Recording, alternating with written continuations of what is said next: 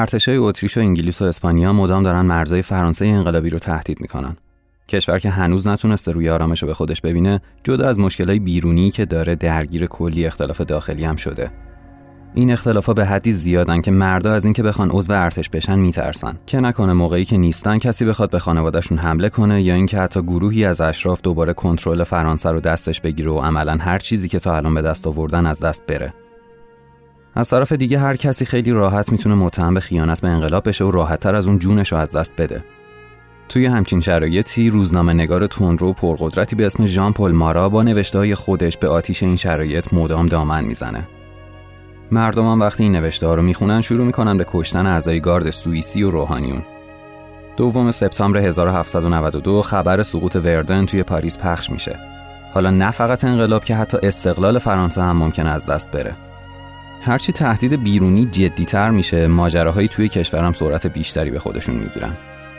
مردم که از این شرایط وحشت کردند تحت تاثیر سخنرانی های مارا، جورج دانتون و ماکسیمیلیان روبسپیر بدون اینکه منطق درست درمونی پشتشون داشته باشن به همدیگه برچسب خیانت می‌زنن و آدم می‌کشن. اوضاع وقتی بدتر میشه که یه دسته از شبه نظامی فدره که تا الان کارشون حفظ امنیت پاریس بوده به چند تا گاری حامل کشیش حمله می‌کنن. گارد ملی داره کشیشای مرتجع و دستگیر می‌کنه و همه رو میفرسته زندان که این دسته از فدره ها سر راه چند تا از همین گاریایی که دارن میرن زندان ابی سبز میشن و تمام کشیشا رو بیرون میارن و بعد دونه دونشون رو می‌کشن. بعد از این جنایت اونا که بیشتر از قبل به هیجان اومدن به سمت زندان کارمه میرن و تمام 150 تا کشیش زندانی اونجا رو هم می‌کشن. دفعه اول بدون اینکه حس کنن باید به کسی جواب پس بدن آدم می‌کشن. اما این بار برای توجیه کارشون قبل از جنایت یه دادگاه نمایشی هم برگزار می‌کنن. اینطوری که قبل از کشتن چند تا سوالم ازشون می‌پرسن. واقعیت اینه که مهم نبوده کی چه جوابی به این سوالا میده چون حتی یه نفرم از این ماجرا جون سالم به در نمی‌بره.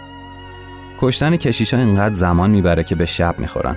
اما فدرها که قرار نیست به این راحتی بیخیال شن آتیش روشن می‌کنن تا جدا از ادامه کار یه جورایی از دیدن این حرکت خودشون زیر نور آتیش نهایت لذت رو هم ببرن. پنج روز کشتار فقط توی پاریس حدود 1400 تا جنازه از خودش باقی می‌ذاره. فرانسه بعد از انقلاب نه تنها به آرامش نرسیده که به واسطه رهبرای خودش تبدیل به یک قتلگاه بزرگ شده. حالا همه چیز حسابی به هم ریخته و رسما حکومت ترور و وحشت بپا شده. حکومتی که توی اون هیچ کسی در امان نیست.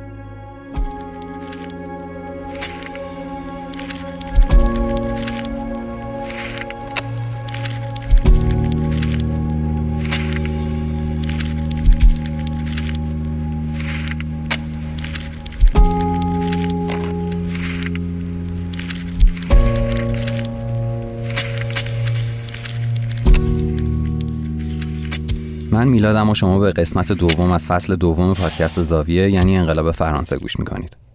قبل از اینکه این قسمت رو شروع کنیم بریم ببینیم چی شد که به اینجا رسیدیم. توی قسمت قبل گفتم که مجلس ملی قانونی رو تصویب می‌کنه که از دو تا اصل مهم پیروی می‌کنه. شرح مفصلش توی قسمت قبل هست. اگه خیلی خلاصه بگم اینطوریه که توی قانون جدید همه با هم برابر میشن و حق امتیاز از بین میره. دیگه چیزی به اسم طبقه اشراف یا روحانی باقی نمیمونه که کسی بخواد امتیاز خاصی داشته باشه. از حال به بعد قانون همه رو به یه چشم نگاه می‌کنه. اصل دومم اینه که حکومت مال مردمه نه شاه. پس عملا بسات سلطنت و شاه هم جمع میشه. مجلس ملی 26 اوت 1789 این طرح رو تصویب می‌کنه اما منطقیه که لویی تمایلی به تایید این اصلاحات نداشته باشه. تایید همچین قانونی یعنی عملا خودکشی. اینطوری خودش رو توی یه لحظه از پادشاه پرقدرت ترین کشور دنیا تبدیل به یه شهروند عادی می‌کنه و بعدش هم دیگه معلوم نیست چه بلایی سر خودش و خانوادش میاد. وقتی بهش میگن باید این قانون تایید بشه میگه من هیچ وقت قانونی رو تایید نمی‌کنم که بخواد روحانیت و اشرافیتم رو غارت کنه. اینطوری میشه که دوباره شاه و مردم روبروی هم وای میستن شاید به خاطر اینکه دیگه راهی برای لویی باقی نمونده جز همین مقاومت تا سرحد مرگ. لویی هم که خوب می‌دونه هر لحظه این مردم ممکنه یه بلایی سرش بیارن دستور میده هنگ فلاندرز به ورسای بیاد. می‌بینید؟ اگه اون قانون رو تایید می‌کرد دیگه اصلا جایگاهی برای دستور به ارتش و همین هنگ فلاندرز نداشت. پس شاید مقاومتش منطقی به نظر بیاد. رسم سلطنتی اینه که وقتی یه هنگی میره ورسای به افتخارشون یه مهمونی هم برگزار می‌کنن. اینجا هم بدون توجه به شرایط شاید هم برای بالا بردن روحیه سربازا همین کارو می‌کنن.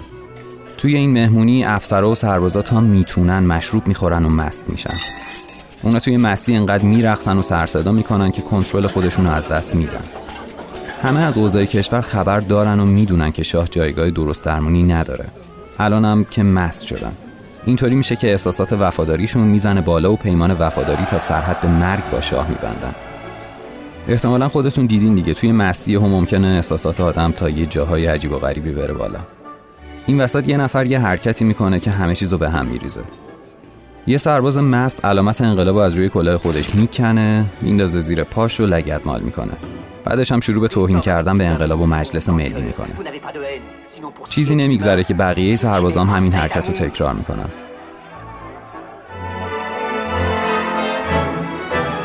اون شب تموم میشه اما خبر این مهمونی و اتفاقایی که توش افتاده قرار نیست همونجا بمونه.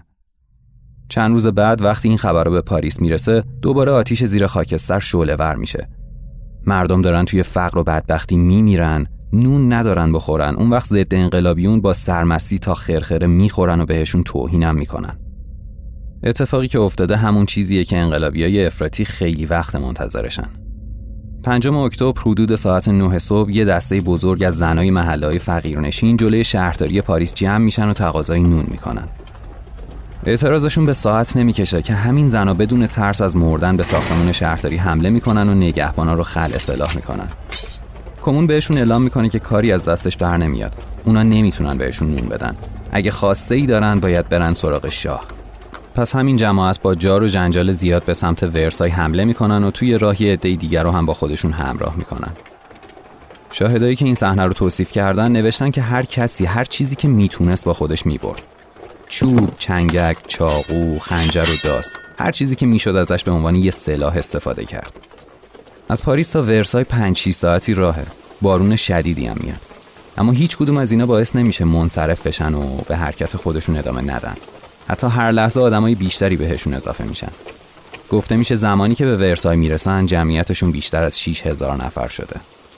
وقتی خبر راهپیمایی زنا به گوش گارد ملی می‌رسه برای برگردوندن شاه به پاریس به سمت ورسای حرکت می‌کنن. یه کمی دیر این اتفاق میافته. انگار که لافایت فرمانده گارد موافق رفتن نبوده ولی سربازا تهدید می‌کنن که اگر این کارو نکنه میکشنش. خودتون ببینید اوضاع چقدر خرابه که سربازا به فرماندهشون فشار میارن که اگر فلان کارو نکنی میکشیمت. اینجا یه چیزی رو توی پرانتز بگم.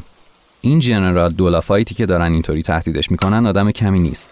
توی انقلاب آمریکا یکی از مهمترین فرمانده های آمریکایی میشه و انقدر بین مردم آمریکا محبوب میشه که بعد از انقلاب کاندید جمهوری خواه ریاست جمهوری هم میشه. ولی خب به دوست خودش جورج واشنگتن میبازه و به این سمت نمی‌رسه. از اون طرف میشه اولین فرمانده نیروی دریایی ایالات متحده آمریکا. بعد که فرانسه اوضاعش به هم میریزه میاد کشور خودش و اینجا هم کلی کار انجام میده. تمام اون چیزی که از انقلاب آمریکا یاد گرفته رو با خودش میاره فرانسه. در حدی که اعلامیه حقوق بشر و شهروند رو توی سال 1789 به مجلس ملی پیشنهاد می‌کنه و اونام همین سند رو به عنوان مرجع برای قانون اساسیشون در نظر می‌گیرن. خواستم اینو بگم که آدم کمی نبوده. هم سیاستمدار درست درمونی و هم فرمانده بزرگی بوده. حالا این آدم داره اینطوری تهدید میشه. اونم از طرف سربازاش. بالاخره گارد ملی به سمت ورسای حرکت می‌کنه.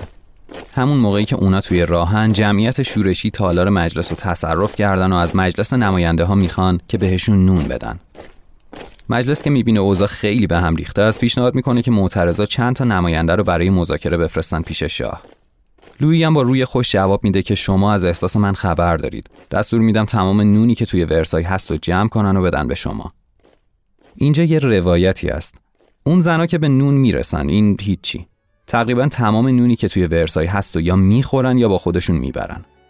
ماجرا اینه که اول شاه موافقت می‌کنه هرچی نون توی ورسای دارن و بهشون بدن. اما بعدش که می‌بینه اینطوری عملا اقتداری براش باقی نمیمونه از حرف خودش پشیمون میشه و می‌زنه زیر حرفش. شاه فرانسه کارش به جایی رسیده که به خاطر نون دارن تهدیدش می‌کنن و ازش باج می‌گیرن. جالب اینجاست که هنگ فلاندرز هم توی این ماجرا کار خاصی نمی‌کنه. همون اول کار ترجیح میدن جای درگیری با مردم که فقط کارو سختتر می‌کنه یه جورایی فقط نذارن شاه کشته بشه. چند ساعت بعد گارد ملی هم بالاخره می‌رسه به ورسای. لافایت فرمانده گارد از شاه می‌خواد که باهاشون به پاریس برگرده. اون زمانت میده که گارد ملی اجازه نده هیچ اتفاقی برای اون و خانوادش بیفته. اما قبل از طلوع آفتاب روز بعد چند نفر از شورشی های شب قبل موفق میشن از دروازه‌ای که باز مونده به قصد کشتن ملکه ماریانتوانت دوباره وارد کاخ بشن. نگهبانایی که اونجا بودن نمی‌تونن با این جماعت مقابله کنن. ملکه هم از ترسش با همون لباس خواب فرار می‌کنه و خودشو به اتاق لویی میرسونه. گارد ملی که متوجه سر و صدا شده دخالت می‌کنه و ماجرا بدون کشته شدن ملکه تموم میشه. اما عذاب این ماجرا به این راحتی تموم شدنی نیست. زنای شورشی سر چند تا از نگهبانایی که کشته بودن و می‌برن و می‌زنن سر نیزه. رفتاری که از خودشون نشون میدن واقعا باور نکردنیه. یه جوریه که اگر این ماجرا یه اتفاق تاریخی اونم با این همه سند و مدرک نبود نمی‌شد به این راحتی باورش کرد. چطوری میشه یه عده زن تا این حد خشونت از خودشون نشون بدن؟ خشونتی که برای جلوگیری از گسترشش گارد ملی یک کشور دخالت کنه و تازه اینطوری کشته هم بده. آخرش هم سر کشته های گارد و نگهبانا رو بزنن به نیزه و بهشون نشون بدن.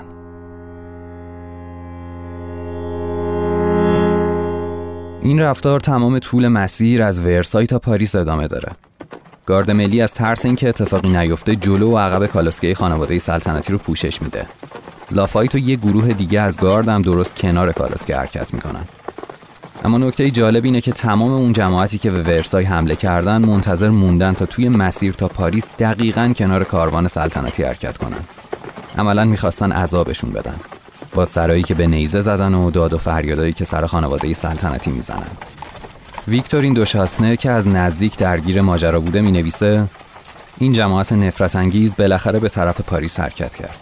یه تعداد از اونا چند تا تیکه نون رو زده بودن سر نیزه اما از همه باور نکردنی تر این بود که سر نگهبانای ملکه جلوتر از همه حرکت می‌کرد.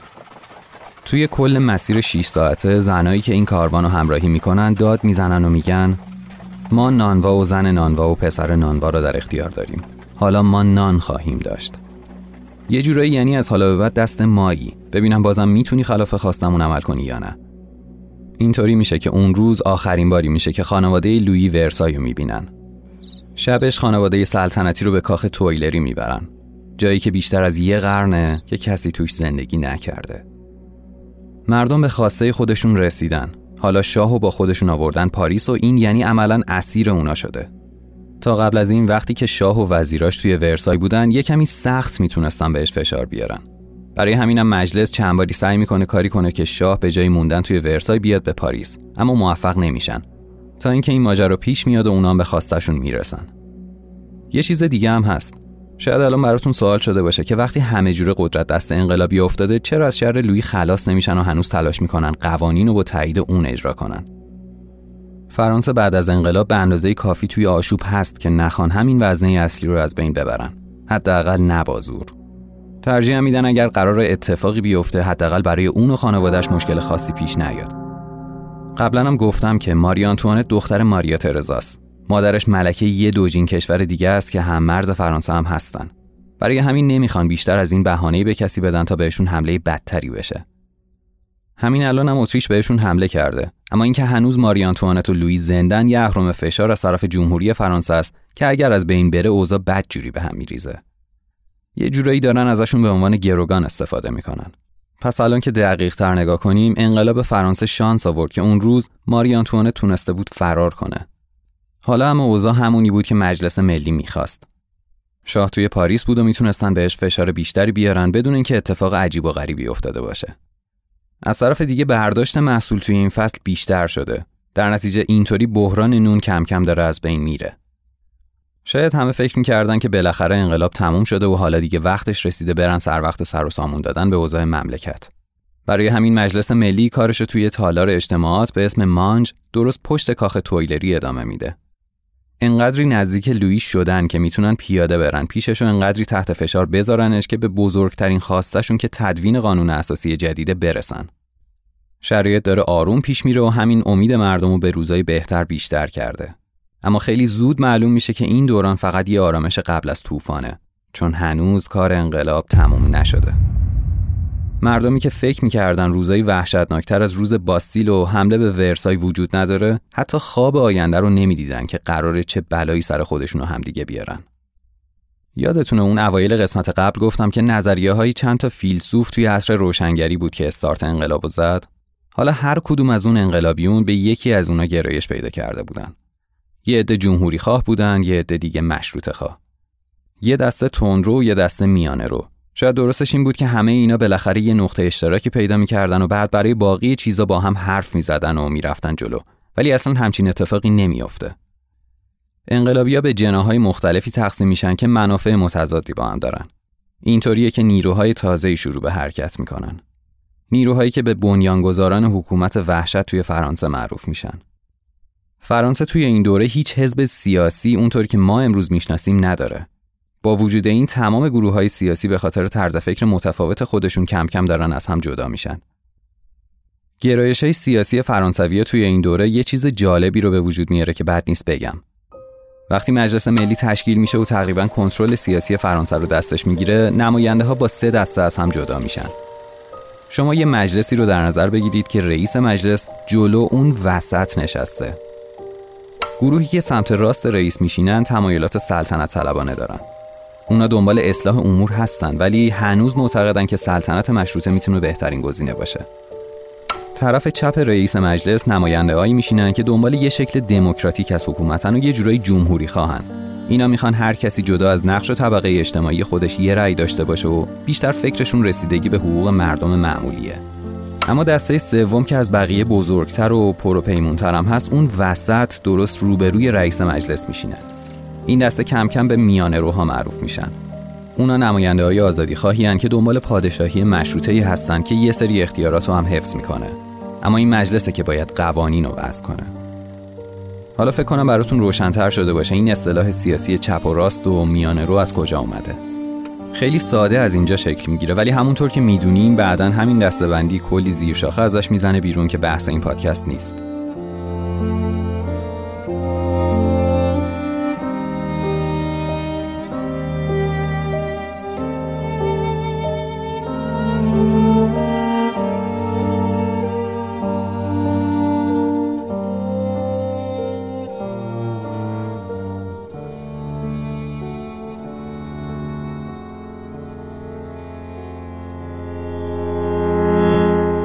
نماینده های این ستا گروه با هم همفکر نیستن. برای همین کم کم یه چیزی به اسم باشگاه های سیاسی رواج پیدا می‌کنه.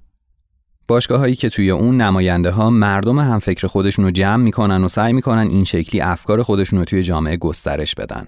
یه جورایی پایگاه اجتماعی ایجاد می‌کنن. همه گروه ها می‌دونن که هر چقدر توی انجام این کار موفق تر باشن یعنی مردم بیشتری رو با خودشون و افکارشون همراه کنن توی حکومت جدید سهم بیشتری هم بهشون می‌رسه. مهمترین این باشگاه ها یه باشگاهیه که به خاطر اسم صومعه‌ای که توش تشکیل جلسه میدن به ژاکوبن معروف میشه. اون اوایل راه اندازی باشگاه دو تا اتفاق میافته که بعدا تغییر می‌کنه. اول اینکه فقط نماینده‌های مجلس می‌تونستن عضو این باشگاه بشن اما یکم بعد هر شهروندی که می‌تونست از پس هزینه های عضویت سالانه بر بیادم می‌تونست خودش رو توی این باشگاه ببینه. مورد دوم این که باشگاه زمانی که راه اندازی میشه افراد میانه روی مثل لافایتون رو اداره می‌کنن اما بعدتر از این باشگاه جدا میشن و گروه فویان رو راه میندازن. و اینطوری میشه که مسیر باشگاه هم تغییر می‌کنه. شاید اصلا مسیر باشگاه باعث میشه که لافایت و دوستاش از این باشگاه جدا بشن و از اون به بعد مهمترین فرد توی گروه ژاکوبنها انقلابی تندرویی به اسم ماکسیمیلیان روبسپیر بشه. این گروه به خاطر محبوبیتشون نفوذ زیادی بین مردم پیدا می‌کنن. همونطور که گفتم همین نفوذ باعث میشه های بیشتری رو توی مجلس ملی داشته باشن و به قدرتمندترین نیروی مجلس ملی تبدیل بشن. آرتور یانگ انگلیسی که اون زمان توی فرانسه بوده در مورد ژاکوبنا می نویسه توی این باشگاه مرتبا در مورد موضوعات مختلفی که قرار برن مجلس ملی بحث میشه. پیشنهادهایی که قرار اونجا عرضه، رد یا تصویب بشه رو اول توی باشگاه می‌خونن. وقتی با این پیشنهادات موافقت شد، اعضای حزب متحد به پشتیبانی از اونان. اینطوری میشه گفت که هر چیزی توی این باشگاه به تصویب برسه میشه با اطمینان گفت که توی مجلس ملی هم تصویب میشن. اگه دقت کرده باشین برای راه پیدا کردن توی این گروه ژاکوبنا باید حق عضویت سالانه پرداخت می‌شد و این یعنی هنوز یه قسمت از طبقه سوم که عمده مردم رو تشکیل می‌دادن جناح سیاسی خودشون نداشتن. مردم عادی که نمی‌تونستن پول پرداخت کنن باشگاهی به نام کوردلیه ها رو تشکیل میدن. درسته که این باشگاه رو مردم عادی عموما کارگر و فقیر تشکیل می‌دادن ولی تحت رهبری افرادی مثل جورج دانتون، کامی دمولن و ژان پل مارایی بودند که هم سخنرانای فوق‌العاده‌ای هستند و هم تحصیل کردند. دانتون حقوقدان، مارا روزنامه نگار و کامیدمولن هم اگر یادتون باشه همون کسی بود که جرقه حمله مسلحانه توی پاریس و زد نویسنده بود.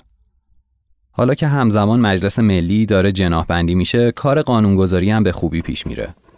درسته که قانون اساسی تا سال 1791 تکمیل و تصویب نمیشه اما سرعت اصلاح قوانین بیشتر شده و درست بعد از هر اصلاح اون قانون به اجرا گذاشته میشه. یکی از این قوانین تقسیم بندی کشور به 83 تا بخشه. فرانسه به 83 بخش تقسیم میشه که مقام محلی رو نشاه که نماینده ها انتخاب می‌کنن. یه چیزی مثل استانداری خودمون. یا برای نمونه نظام غذایی اصلاح میشه. شکنجه دیگه به عنوان ابزار قانونی مورد استفاده قرار نمی‌گیره. از حالا به بعد محاکمه افراد فقط با وجود هیئت منصفه باید انجام بشه و حکم اعدام فقط توی موارد خاصی اجرا میشن. اینا چند تا نمونه از قوانینی هستن که تصویب و فورا اجرایی میشن. اما اگه فکر می‌کنین که قرار این قوانین جلوی خونریزی و بیعدالتی رو بگیرن، سخت در اشتباهین. اگه شما به عنوان یه فرد توی فرانسه می‌خواستین که حق رأی داشته باشین، باید دستمزد سه روزتون رو به عنوان مالیات پرداخت می‌کردین. که خب برای مردمی که نصفشون بیکارن و بقیه با پول دریافتیشون نهایتا ممکن بود بتونن شکمشون رو سیر کنن امکان پذیر نبود. یا اگه قرار مقامی بگیرین باید جز زمیندارا باشین. همینطوری به مقام نمی‌رسین. یه جورایی انگار نماینده های مجلس ملی که خودشون عضو طبقه جدیدی به نام بورژوازی بودن از به رسمیت شناختن طبقه سومی که حالا علک شده بودن و به دهقان و کارگر و پیشور و در نهایت فقرا می‌رسیدن تفره می‌رفتن. همچین شرایطی یعنی این انقلاب هنوز به وعده برابری خودش عمل نکرده.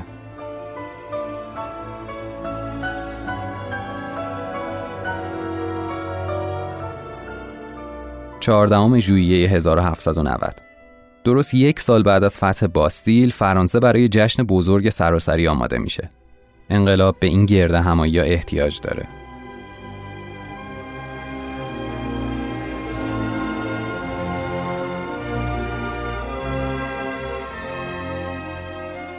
مردم با سرافرازی و غرور ملی اتحاد خودشون رو جشن می‌گیرن. دستای گارد ملی که بین مردم به فدره معروف شدن از شهرستانا به سمت پاریس میان تا همبستگی خودشون رو با هم به نمایش بذارن. وقتی از حال و هوای اتحاد حرف می‌زنیم خوبه که اینو بگم چند هزار کارگر پاریسی از هفته ها قبل مشغول آماده سازی میدون مشق و ساختن یه آمفیتئاتر توی اون میشن. اما با نزدیک شدن به زمان برگزاری جشن وقتی که می‌بینن ممکنه به برنامه نرسن دسته دسته از مردم عادی برای کمک به این کارگرا بهشون اضافه میشن. این جشن انقدر حس وطن پرستی رو بین مردم بالا می‌بره که همچین آدمایی که نون ندارن بخورن حاضرن هر روز بدون گرفتن دستمزد کار کنن. چهاردهم ژوئیه اما انقدر بارون میاد که عده زیادی از مردم نمی‌تونن برای تماشای رژه بیان. نه که از بارون فرار کنن. تنها دلیلش اینه که یه جاهایی آب گرفتگی پیش میاد و خیلی هم توی گل گیر می‌کنن و نمی‌تونن خودشونو به مراسم برسونن. مراسم با رژه تاثیرگذار نماینده های مجلس شروع میشه. بعد از اونا خانواده سلطنتی ما بین دو ردیف از پرچمای رنگی با وقار و غرور حرکت می‌کنن. لافایت فرمانده گارد ملی هم که کت آبی رسمی رو تنش کرده جلوی 14 هزار تا از فدره ها که 83 تا پرچم و به نشانه 83 استان دستشون گرفتن حرکت می‌کنه. همه چیز به بهترین شکل ممکن پیش میره. اسقف اوتو اشای ربانی رو به جا میاره و 83 پرچم رو متبرک می‌کنه. بعد از اون لافایت گارد ملی خودش رو به سمت محراب هدایت می‌کنه تا سوگند وفاداری به ملت رو ادا کنن. در نهایت لویی بلند میشه و چند کلمه‌ای برای حاضرین صحبت می‌کنه. اون میگه من پادشاه فرانسه سوگند می‌خورم قدرتی را که به من تفویض شده در جهت دفاع از قانون اساسی که مورد تصویب مجلس ملی و تایید من قرار گرفته به کار گیرم. مردم که از دیدن شکوه این مراسم و شنیدن این حرفا به هیجان اومدن با شعار زنده بادشاه به استقبال چند روز آتیشبازی و مهمونی و رقص و جشن میرن. ظاهر ماجرا نه کاملا اما کمابیش داره خوب پیش میره. مردم خوشحال از این اتفاقاتن و کمتر به چیزای دیگه ای فکر می‌کنن که با تموم شدن این جشن قراره به چشمشون بیاد.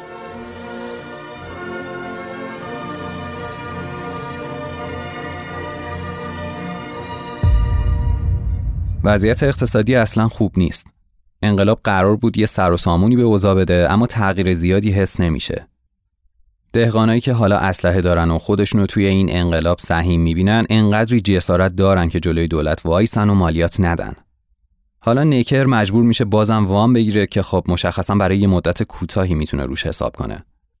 تالیران همون اسقفی که روز جشن ملی نماینده روحانیت بود یه پیشنهادی میده. اون که خودش مخالف سرسخت روحانیته ولی به اصرار پدر و مادرش به این گروه وارد شده پیشنهاد میده دولت املاک کلیسا رو مصادره کنه و با پول حاصل از فروششون بدهیاشو پرداخت کنه. ژاکوبنا اولین گروهی هن که از این طرح حمایت می‌کنن. حمایت اونا یعنی این طرح تصویب میشه. مقامای عالی رتبه کلیسا کلی اعتراض می‌کنن اما راه به جایی نمی‌برن. این اموال خیلی زود فروخته میشن. این ماجرا باعث میشه مجلس ملی به فکر محدود کردن اختیارات کلیسا بیفته. برای همین اصلاحات دینی رو تحت عنوان تنظیمات مدنی روحانیت توی دوم ژوئیه 1790 تصویب می‌کنه. حالا این تنظیمات مدنی روحانیت چیه؟ این قانون میگه از حالا به بعد اسقفا و کشیشا از طرف مردم انتخاب میشن و کلیسای فرانسه باید به دولت این کشور جواب پس بده نه به پاپی که توی روم نشسته. استدلال مجلس اینه که وقتی دولت داره حقوق روحانیون رو پرداخت می‌کنه پس انتخاب و جواب پس دادنشون هم باید به مردم و دولت فرانسه باشه نه هیچ جا یا هیچ کس دیگه ای. کشمکش بین مجلس ملی و روحانیون مدام بیشتر میشه تا اینکه تعداد از اسقفای فرانسوی به پاپ نامه می نویسن تا بتونن حمایتش رو برای جلوگیری از تصویب این طرح به دست بیارن. پاپ هم ما اونقدری تمایلی به دخالت نداره. مجلس ملی بعد از این تحرک روحانیون 27 نوامبر مقرر می‌کنه که تمام جامعه روحانیت فرانسه باید با امضای سوگندنامه ای از تنظیمات مدنی روحانیت حمایت کنند. توی این سوگندنامه متحد میشن که به کشور، قانون و شاه وفادار بمونن و از تنظیمات پشتیبانی کنن.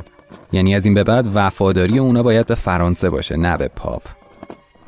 نصف بدنه روحانی فرانسه این تعهدنامه رو امضا نمی‌کنن. جالب اینه که دهقانا هم که هنوز عقاید سنتی خودشونو حفظ کردن به پشتیبانی اینا در میان. اختلافه که بالا می‌گیره پاپ مجبور به مداخله میشه و اینجاست که مخالفت خودشو با این طرح اعلام می‌کنه.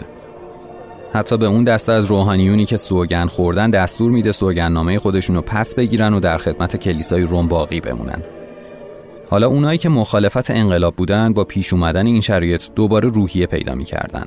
اونا تنظیمات مدنی رو یه قانون نمی‌دونستن از نظر این دسته تصویب همچین قانونی شروع یه جنگه. جنگ مقدس علیه مسیحیت.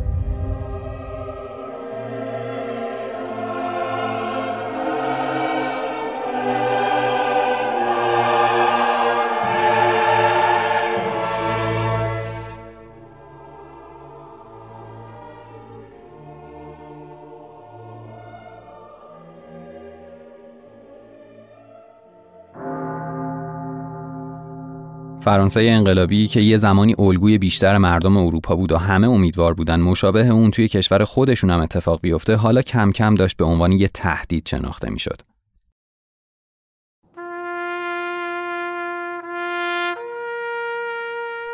اشراف اروپا که با محدود کردن اختیارات سلطنتی موافق بودن وقتی که دیدن توی فرانسه امتیازات ویژه‌ای ازشون گرفته شده مخالف این انقلاب شدن.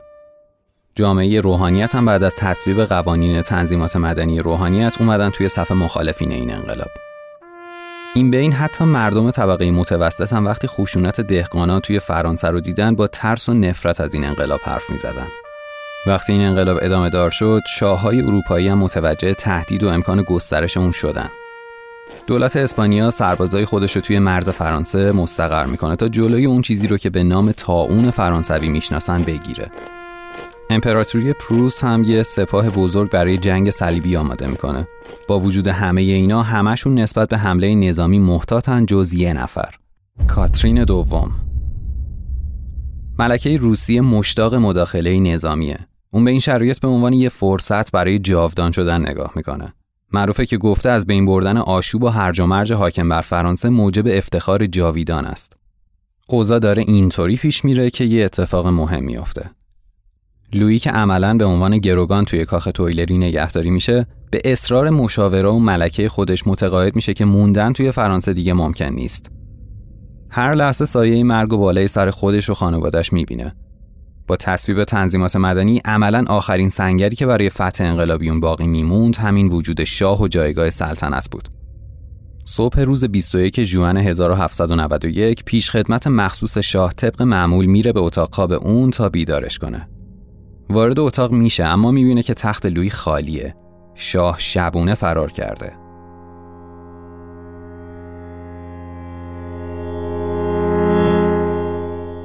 اون تمام اعضای خانوادهش تونستن از تویلری کاخی که با صدها نفر از اعضای گارد ملی محافظت می‌شد فرار کنن. اعلام خطر میشه. نماینده ها به تالار مجلس هجوم می‌برن.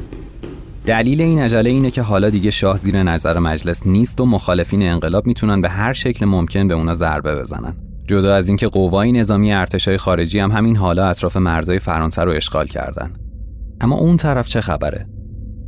خانواده سلطنتی که شبونه تونستن از تویلری فرار کنن توی راه رسیدن به مرز انتظار یه لشکر از سربازای سلطنت طلب رو می‌کشن که اونا رو اسکورت کنن و از مرز به سلامت عبور بدن به این امید که بعدا امپراتور اتریش که برادرزن لوی 16 همه به کمک پادشاه اسپانیا بتونن توی بازگشت اون به قدرت کمکش کنن. نقشه‌ای که کلی در مورد جزئیات مختلفش فکر شده بود به شکل باور نکردنی و مسخره‌ای شکست می‌خوره. ماجرا اینطوریه که خانواده سلطنتی با لباس مبدل و هویت جعلی فرار می‌کنن. حتی برای معلم سرخونه هم هویت جعلی در نظر می‌گیرن. همه چیز خوب پیش میره جز یکی.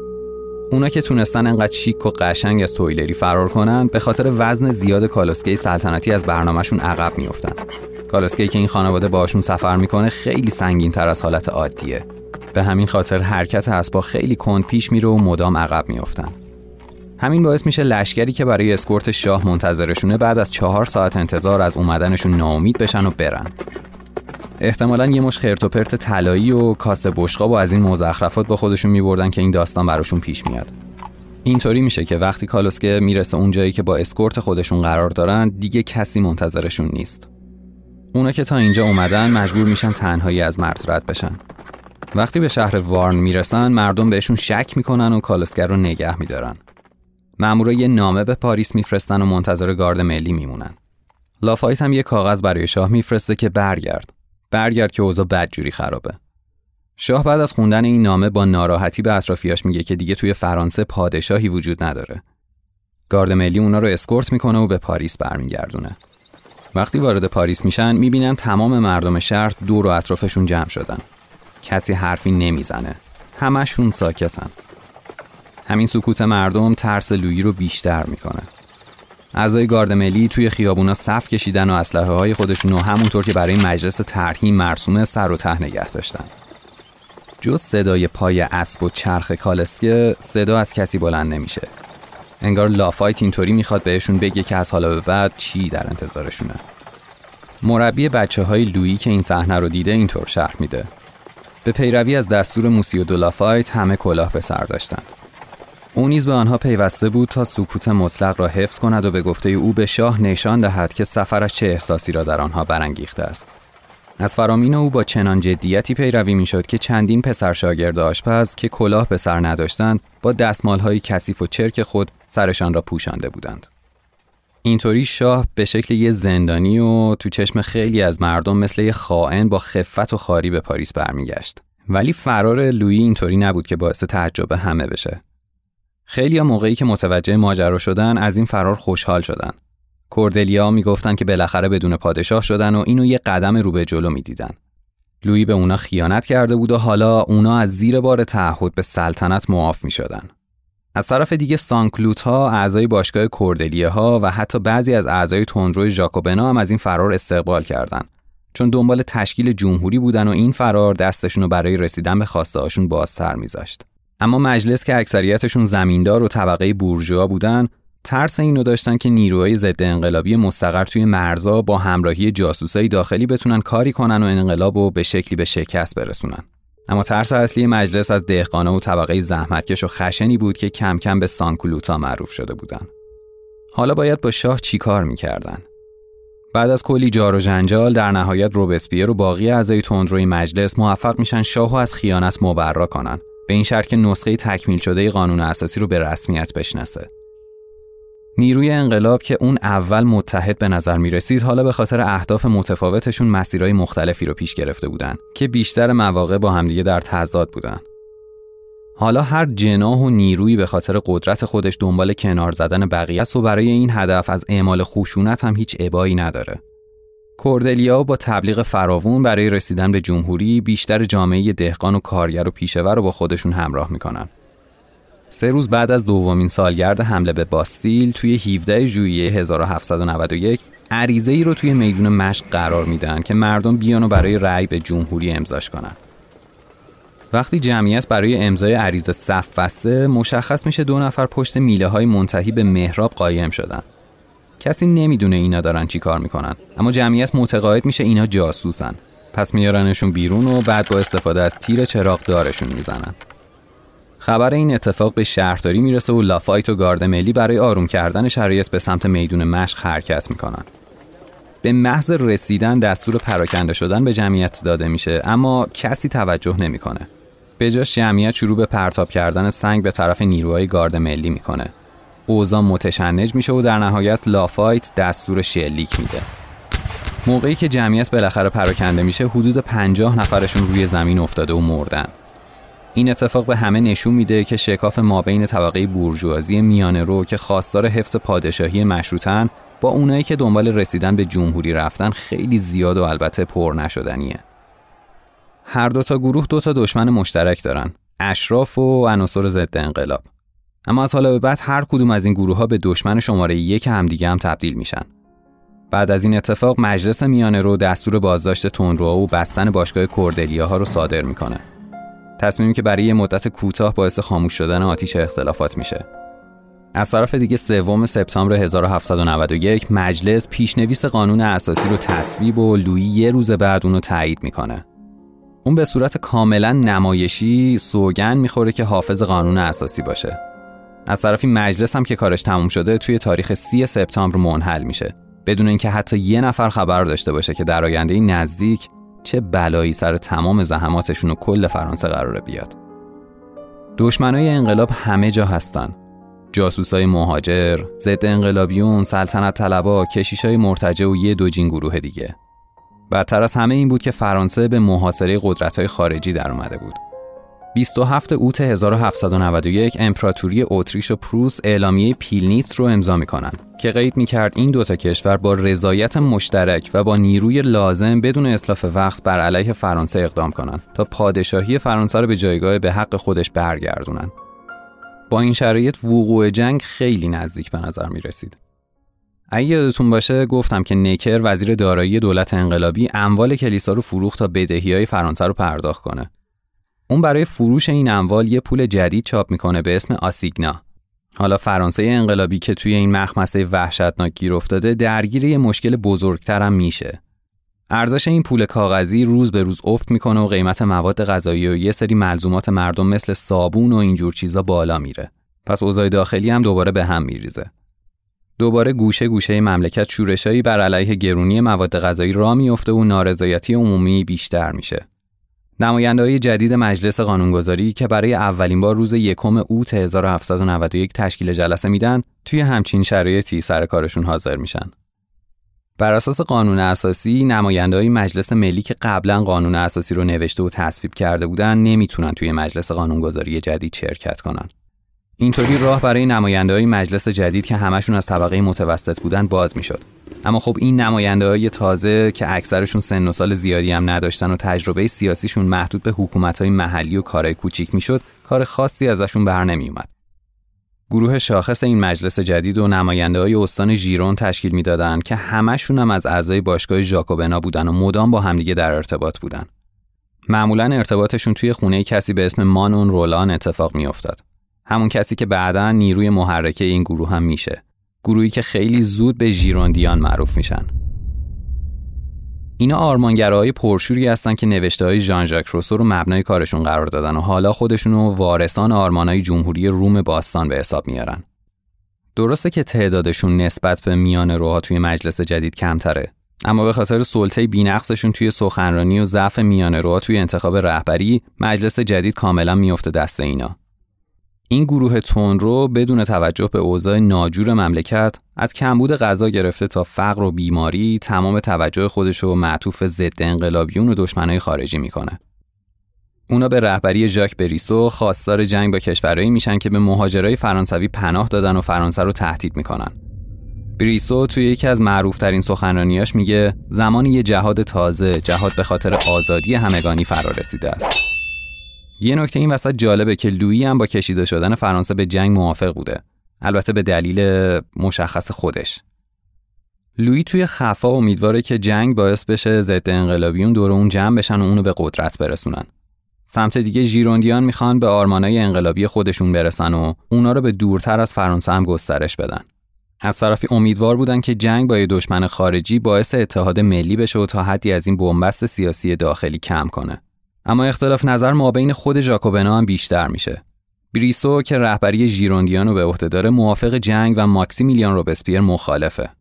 این اختلاف انقدری جدی و شکاف بینشون تا حدی زیاد میشه که ژیروندیان از حالا به بعد مستقل از ژاکوبنا عمل می‌کنن. روبسپیر متوجه انگیزهای شاه برای شروع جنگ هست. انقدری باهوش هست که بدون با شروع جنگ ممکنه تمام داشته از بین بره. از طرفی حتی ممکنه با پیروزی توی جنگ یه فرمانده قدرتمند نظامی که حالا پیروز جنگم شده بخواد بر علیهشون کودتای نظامی کنه و قدرت رو دستش بگیره. آخرش اما ژیروندیان به خاطر نفوذ کلامشون بازی رو می‌برن و روز 20 آوریل 1792 شاه توی مجلس حاضر میشه تا رسما به اتریش اعلام جنگ کنه. بالاخره چیزی که همه منتظرش بودن شروع میشه. جنگ اونطور که مورد نظر ژیروندیان بود پیش نمیره. ارتش فرانسه از مرز بلژیک عبور می‌کنه و به سمت دشمن حرکت می‌کنه. اما به محض روبرو شدن با دشمن دستور عقب نشینی دریافت می‌کنه. دلیل این عقب نشینی عدم اعتماد ژنرالای ارتش به نیروهای تحت فرمانشونه. اونا فکر می‌کنن که این ارتش نامنظم آمادگی مقابله با ارتش قدرتمند اتریش نداره. ولی واکنش سربازا بعد از این فرمان عقب نشینی جالبه. اونا که فکر می‌کنن بهشون خیانت شده یکی از ژنرالا رو دار می‌زنن. با اومدن فصل بهار امید مردم به بهتر شدن اوضاع اقتصادی هم نقش براب شده که این خبرها به گوششون می‌رسه. اخبار خط مقدم انقدی شوکه کننده هست که مردم خائنین داخلی و خارجی رو مسبب این شرایط مضحک ببینن. متهم اصلی هم گروه ژیروندیانه. اونا تلاش می‌کنن تا دوباره حمایت مردم رو به دست بیارن برای همین فرمانی رو به تصویب میرسونن که مجازات سنگینی برای کشیشای مرتجع در نظر می‌گرفت.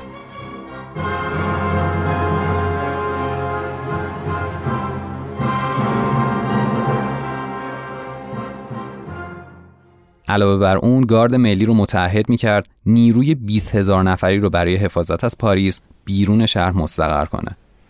فرمانایی که شاه به خاطر قدرت اختیاری که توی قانون جدید بهش داده بودن همه رو وتو می‌کنه. اوضاع وقتی جالب میشه که ژیروندیان ژاکوبنا رو که مخالف جنگ بودن به ضد انقلابی بودن متهم می‌کنن و ژاکوبنا ژیروندیان رو به عامل دربار بودن.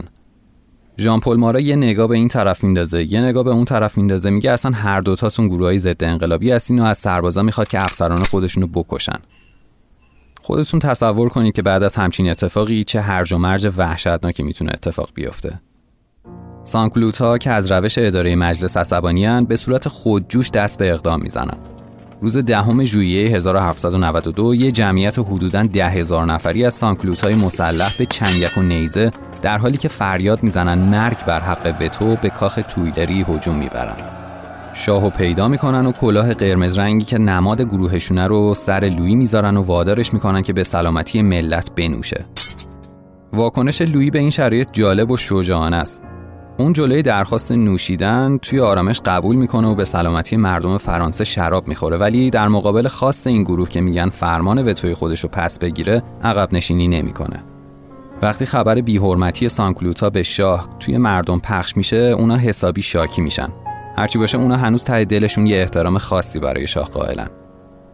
از طرفی جسارت شاه که حتی توی اون وضعیت هم تسلیم نشده باعث میشه مردم باهاش احساس همدردی کنن. فردای اون روز مردم عادی عریضه ای رو امضا می‌کنن که به تظاهرات علیه شاه اعتراض می‌کرد. می‌تونین دو دستگی بین مردم رو توی این شرایط ببینید یه عده کاملا مخالف شاهن و یه عده دیگه هنوز براش احترام زیادی قائلن. حالا این گروه بیشتر از قبل احساس قدرت می‌کنه. برای همین به مجلس فشار میاره تا شاه و عزل و جمهوری اعلام کنه. گروه های مختلف همه به جون هم افتادن و این بین ارتش و اتریش هم آماده است تا از مرز بگذره و وارد خاک فرانسه بشه.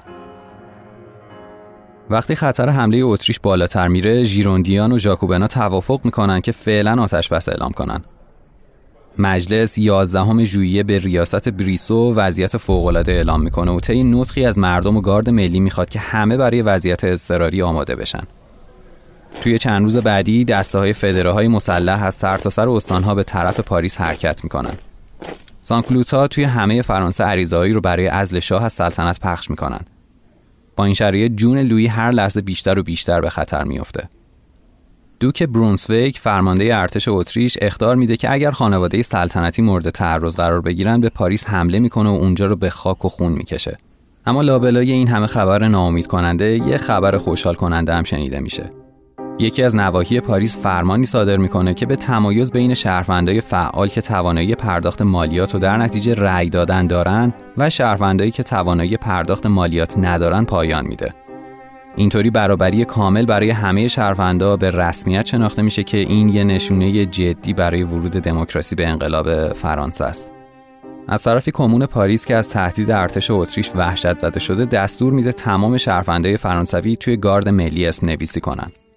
ارتش فرانسه که یه زمانی سازمان یافته، منظم و خوش رفتار بود و به وسیله اشراف فرماندهی می‌شد، حالا به یه نیروی شبه نظامی بینظم و بدرفتار تبدیل شده که بیشتر اعضاش سانکلوتان. اگه فکر می‌کنین که تمامی نواحی فرانسه از کمون یا همون حکومت پاریس تبعیت می‌کردن اشتباه می‌کنین. خیلی زود مقامات بخشای مختلف پاریس شروع به مستقل عمل کردن از حکومت می‌کنن. حتی شهرداری روش خودشو داره. کوردلیا به رهبری جورج دانتون یه تعداد سانکلوتا و فدره ها رو ترغیب می‌کنن که آماده قیام بشن. بخش دیگه پاریس اعلام می‌کنه اگر تا 9 اوت شاه برکنار نشه دست به اقدام عملی می‌زنه. حدود سی بخش دیگه هم به این جنبش ملحق میشن و یه انجمن با عنوان انجمن انقلابی رو تشکیل میدن. حالا دیگه میشه تصور کرد که بحرانی توی راه و به زودی اوضاع از اینی که هست بدترم میشه. شب 9 اوت نماینده های انجمن انقلابی به تالار شهر هجوم می‌برن. کمون پاریس رو منحل اعلام می‌کنن و خودشون کنترل شهر رو به دست می‌گیرن. برخلاف کمون پاریس که بیشترشون حقوقدان و طبقه متوسط بودن، اعضای کمیته انقلابی عمدتا از کارگرا و گروه های سانکلود تشکیل شدن. همون شب شاه و خانوادش با خبر از اتفاقایی که داره توی پاریس میفته تحت حفاظت 900 تا نگهبان سوئیسی منتظر سرنوشت مبهم خودشونن. یه توضیح کوچیک در مورد این گارد سوئیسی بدم اینه که این گارد یه نیروی نظامی تشریفاتی و توی بعضی مواقع محافظت شخصی افراد به عهده می‌گرفت که توی دربار چند تا کشور رو به علاوه واتیکان خدمت می‌کردن. قدمت حضورشون توی فرانسه به قرن 15 برمیگرده. جدا از این 900 نفر 2000 نفر از اعضای گارد ملی هم بیرون کاخ وظیفه محافظت از تویلری رو به عهده داشتن اما این دسته احساس همدلی زیادی با شهروندای پاریس داشتن تا با افرادی که توی کاخ مستقر شدن. با طلوع خورشید خبر می‌رسه که مردم شهر توی مناطق مختلفی دارن دور هم جمع میشن. پیر لوی رودره نماینده استان پاریس با توجه به اینکه کسی نیست تا از شاه و خانوادش دفاع کنه به شاه اصرار می‌کنه تا به محل جلسات قانونگذاری که اون طرف باغ قرار داره برن و پناه بگیرن. شاه که مابین تسلیم شدن و دست کشیدن از سلطنت و ایستادگی در مقابل مردم مردده برخلاف تشویق ملکه خودش برای مقاومت به رفتن و پناه گرفتن رضایت میده. رودره توی جواب درخواست ماریان توانس برای مقاومت در مقابل مردم میگه مادام تمام پاریس در حال حرکته. بعدها لویی به خاطر میاره که وقتی برای آخرین بار از باغ میگذشته همچین جمله‌ای به گوشش خورده. امسال برگها دارن زودتر میریزند. وارد تالار مانچ که میشن برخلاف انتظارشون کسی نیست. نماینده از ترس عرازل اوباش فرار کردن. اینطوری میشه که اکثرشون دیگه هیچ وقت به خدمت بر نمیگردن. شاید حق داشتن که فرار کنن چون وقتی جمعیت 20 هزار نفری مردم مسلح به کاخ تویلری هجوم می‌برن گارد سوئیسی کار زیادی از دستش بر نمیاد. مردم مسلح حدود 500 نفر از اعضای این گاردو توی درگیری می‌کشن و بعد از تصرف کامل کاخ باقی مونده این گاردو به همراه هر فرد دیگه ای از آشپز و خدمتکار گرفته تا دربان و گاریچی قتل عام می‌کنن. مهاجما اشیای قیمتی کاخ و قارت می‌کنن. اموال بزرگی رو که نمی‌تونن با خودشون ببرن خراب می‌کنن و هر چی سر راهشون باشه رو از بین می‌برن. روز بعد مجلس تسلیم کمون انقلابی میشه و به برکناری شاه رأی میده. دستور بعدی مبنی بر زندانی کردن خانواده سلطنتی توی ساختمون تامپل هم صادر میشه. شاه فرانسه یکی از قدرتمندترین حکومت‌های زمین حالا هیچ کسی نیست. حکومتش از دستش رفته و قدرت به گروهی رسیده که هیچ نیروی توان کنترلشون رو نداره. از یه سمت مجلس قانونگذاری بیشتر اعضای خودش از دست داده. از سمت دیگه کمون پاریس به شکل غیرقانونی منحل شده و در نهایت اونایی قدرت رو به دست گرفتن که به عامه مردم نزدیکتر بودن. یعنی به همون سانکلوتا اما با این قدرت چی کار می‌کردن؟ فقط توی حمله به تویلری 1200 نفر کشته میشن. آدمایی که خیلیاشون بیگناه بودن اما قربانی خشونت وحشتناکی که حالا انقلاب از خودش نشون میده میشن.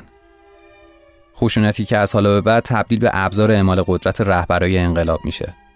کمون انقلابی به سرعت یه شورای اجرایی رو برای به عهده گرفتن مسئولیت‌های شاه تشکیل میده. توی کمون جدید جورج دانتون به عنوان وزیر دادگستری منصوب میشه. چیز زیادی از دانتون بهتون نگفتم پس بیاین بریم ببینیم این دانتون کیه. جورج دانتون پسر یه حقوقدان طبقه متوسطه که آدم فرهیخته‌ای به نظر می‌رسه. ادبیات کلاسیکو خوب یاد گرفته به زبان انگلیسی و ایتالیایی تسلط خوبی داره و البته خودش هم مثل پدرش حقوقدانه. حالا همه اینا رو بذارید کنار اینکه صدای رسا و خوبی هم داره و می‌تونه خوب حرف بزنه. پس عملا توانایی تاثیرگذاری به توده مردم رو داره. اما کنار همه اینا توی ظاهرش نشونی از اینکه این آدم جزوی از طبقه متوسط باشه دیده نمیشه. که خب اینم یه مزیت بزرگه براش که بتونه توی عامه مردم بهتر جا بگیره. یه جورایی توده مردم بهش اعتماد می‌کنن. ابروهاش خیلی برآمده و پرپشت صورت پهنی داره که پر از جای آبله است لبای کلفت و ترک خورده ای داره و بینیش به خاطر حمله یه گاو نر تخت شده. وقتی بهش نگاه می‌کنی حس می‌کنی اینم توی گیرودار حوادث طبیعی زندگی بوده و همین برای عامه مردم خوشاینده. دانتون خیلی خوب می‌دونه که چطور از قدرت و خشونت مردم برای رسیدن به اهداف خودش استفاده کنه. همه اینا با هم باعث میشن که اون خیلی زود به یه رهبر مهم و قدرتمند توی انقلاب تبدیل بشه. از کمون انقلابی گرفته تا شورای انقلابی جدید. اینو همینجا نگه داریم تا بعد دوباره بهش برگردیم.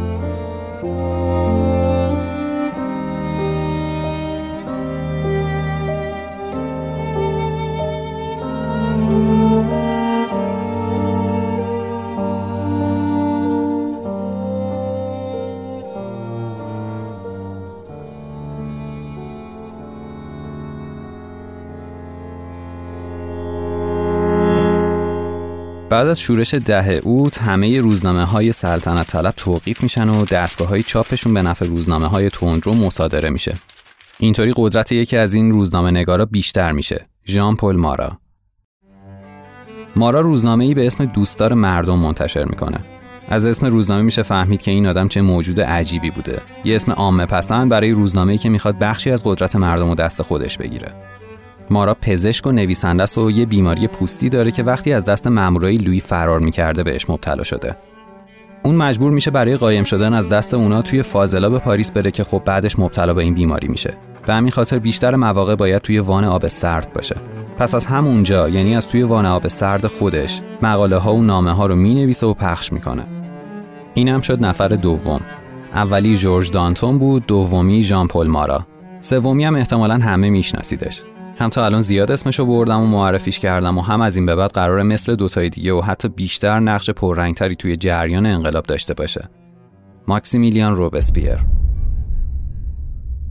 از اینجا به بعد قدرت اصلی انقلاب مابین این سه نفر تقسیم میشه. بعد از ماجراهای ده بود که گفتم روزنامه های سلطنت طلب توقیف شدن یک کمیته انقلابی برای مراقبت از شهر تشکیل میشه. این کمیته انقدری اختیار داره که می‌تونه هر کسی رو که حس کنه سلطنت طلب یا ضد انقلابی بگیره و بازداشت کنه بدون هیچ سند و مدرکی. همزمان اعضای باقی مونده مجلس اونایی که هنوز فرار نکردن خواستار تشکیل کنوانسیون یا همون مجمع ملی دموکراتیک میشن. یکی از مهمترین اتفاقات توی این مجمع ملی اینه که دیگه لازم نیست کسی برای رأی دادن مالیات بده یا زمیندار باشه. همین که مرد بالای 21 سال باشه کافیه. انگار اونقدری هم که میگن دموکراتیک نیستن چون اصل اولیش اینه که مردای بالای 21 سال می‌تونن رأی بدن و این یعنی نصف مردم فرانسه هنوز نادیده گرفته میشن. قرار بعد از انتخابات این مجمع بیاد و جای شاه و توی رأس حکومت بگیره. هفت روز بعد ارتش دوک برونسویک که از سربازای پروس و ارتش اتریش و مهاجرای فرانسویه از مرز فرانسه میگذره و 11 روز بعدش قلعه وردن رو محاصره می‌کنه. اگه یادتون باشه گفتم که اینا تهدید کرده بودن اگر بلایی سر اعضای خانواده سلطنتی بیاد پاریس رو با خاک یکسان می‌کنن. اگه وردن سقوط کنه راه براشون باز میشه تا تهدیدشون رو عملی کنن.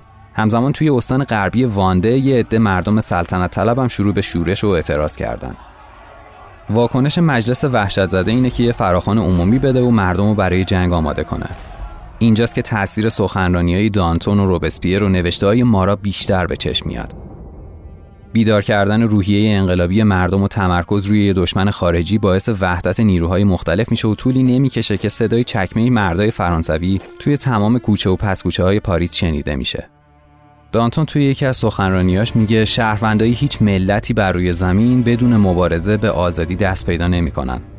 خائنینی که در میان شما هستند. افرادی که بدون آنها جنگ خیلی زود به پایان می‌رسد. این حرفا باعث بالا رفتن روحیه مردم میشه اما یه کار دیگه هم می‌کنه. یه جورایی داره این پیامو به مردم میده که یه سری خائن داخلی مثل سلطنت طلبا و کشیشای مرتجع و اشراف هستن که باید از بین برن. ژان پل مارا از اینم جلوتر میره و پیشنهاد می‌کنه که شهروندای خوب این تاکیدش روی جدا کردن مردم از هم, هم جالبه که شهروندا رو به خوب و بد به دو دسته کلی تقسیم می‌کنه میگه شهروندای خوب به زندان ابی برن و کشیشای زندانی و اعضای گارد سوئیسی رو بکشن تصویر کلی که اونا می‌خوان توی ذهن مردم شکل بدن یه بخشیش اینه که همین افراد باعث بروز جنگ شدن و حالا که مردم دارن برای دفاع از کشور میرن ممکنه در نبود اونا و نیروی گارد ملی بخوان شورش کنن و به زن و بچه ها آسیبی برسونن یا حتی کنترل حکومت رو دستشون بگیرن. یه جورایی یه تهدید می‌سازن که باید برطرف بشه. دوم سپتامبر 1792 خبر سقوط وردن به پاریس می‌رسه. فاصله وردن و پاریس زیاد نیست. یه چیزی حدود 320 کیلومتر میشه. این یعنی طولی نمی‌کشه که ارتش دوک برونسویک بره سر وقتشون. دانتون توی یکی از مشهورترین سخنرانیاش میگه زنگ خطری که به صدا درآمده نه علامت خطر بلکه فراخانی است برای تاختن به دشمنان میهن. برای نابودی آنها. آقایان ما به جسارت احتیاج داریم. جسارت همیشگی و باز هم جسارت بیشتر. و آنگاه فرانسه نجات خواهد یافت. به نظرتون بعد این سخنرانی چی میشه؟ اول پادکست رو یادتونه؟ دوباره براتون میگم. همون روز یعنی روز دوم سپتامبر 1792 فدره ها به چند تا دلیجان که کشیشای مرتجع و میبردن زندان ابی حمله می‌کنن. دونه دونه میارنشون بیرون. یکی رو گردن می‌زنن، یکی رو پاره پاره می‌کنن. یکی رو میسوزونن و همونطوری دونه دونشون به قتل میرسونن. معلوم نیست این رفتار دقیقا به خاطر حرفای دانتون بود یا نه ولی خب چیزی که مشخصه اصر همون روزی که اون توی سخنرانیش از مردم می‌خواد که جسارت بیشتری داشته باشن این اتفاق میفته بعد از این فدره های خشنی که اهل مارسیان به سمت زندان کارمه حرکت می‌کنن و 150 کشیشی که اونجا هم زندانی بودن و به قتل میرسونن. اینجا برای اینکه کارشون یه کمی وجه قانونی به خودش بگیره یه دادگاه نمایشی هم برگزار می‌کنن و بعد حکم مرگشون رو صادر می‌کنن. اونا قرار بود بمیرن. حالا چه با دادگاه چه بی دادگاه. این کار صرفا یه حرکت نمایشی بوده براشون. وقتی دست به کشدار می‌زنن هوا رو به تاریکی میره. ولی اونا دست از کار بر نمیدارن و آتیش روشن می‌کنن تا از کارشون لذت ببرن. توی پنج روز بعدی حدود 1400 نفر به همین شکل کشته میشن. به تمام زندانهای پاریس جز دو تا حمله می‌کنن و هر کی رو ببینن می‌کشن. انقدری شدت خشونت بالا میره که به زن و بچه ها هم رحم نمی‌کنن. این جماعت از کشتن بچه ها هم هیچ ترسی ندارن.